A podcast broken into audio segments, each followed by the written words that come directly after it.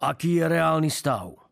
Spýtal sa komisár Mrodge, ministra vnútra Slovenskej republiky, hneď po oficiálnom privítaní. Z piliera oceľového mosta SNP, vysokého 85 metrov, zmizla 32-metrová vyhliadková reštaurácia, jedna z najväčších atrakcií Slovenskej republiky, nazývaná aj lietajúci tanier alebo UFO. S plnou vážnosťou odpovedal na otázku pán minister a pokračoval. Nie len to, Nezvestné sú aj osoby, ktoré sa v momente krádeže nachádzali vo vyhliadkovej reštaurácii. Sú to traja futbalisti z miestneho futbalového klubu, jedna šarmantná čašníčka a kuchár. Pri týchto slovách sa pán minister aj trošku zapíril. Mrzelo ho, že v rezorte pod jeho vedením nedokážu pohnúť s touto mimoriadnou udalosťou. Komisár Mrodge sadol do svojho opancierovaného Mrodge vozu, oblepeného čiernymi fóliami a stratil sa v uliciach Bratislavy. Nájsť 32-metrovú oceľovú reštauráciu z piliera mosta, to nebude sranda. To nie je ihla v kope sena, ktorú by sme pritiahli magnetom. Uvažoval nahlas komisár, blížiať sa aj so svojím vyšetrovacím tímom na miesto činu.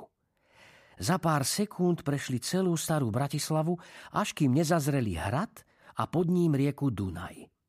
Vyšli na most SNP a kochali sa zaujímavým pohľadom na piliere, ktoré bez ukradnutej vyhliadkovej reštaurácie UFO vyzerali dosť smiešne.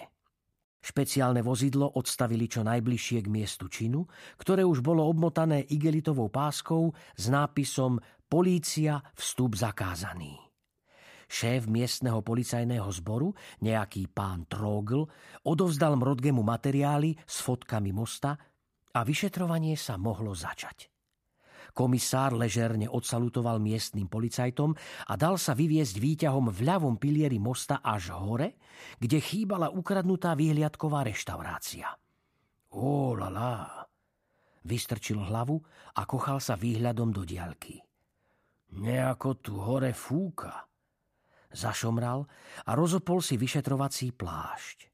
Ten mal zvnútra plno malých vreciek s rôznymi papierovými škatulkami. Z jedného vrecka mu trčala retiaska, na konci ktorej boli klasické cibuľové hodiny.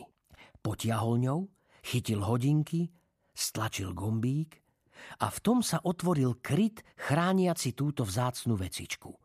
Pozrel sa, aký je čas a povedal – Obzri mi miesto činu, prosím ťa. Zrazu sa ručičky hodín pomrvili a z vyritého ciferníka vystúpil osemnohý pavúk kosec s nožičkami tenučkými ako vlásky. Dve z nich mal namaľované reflexnou farbou na zeleno a práve tie vždy ukazovali, koľko je hodín.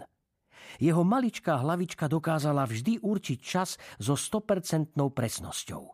Na Degena – sa vždy dalo absolútne spoľahnúť.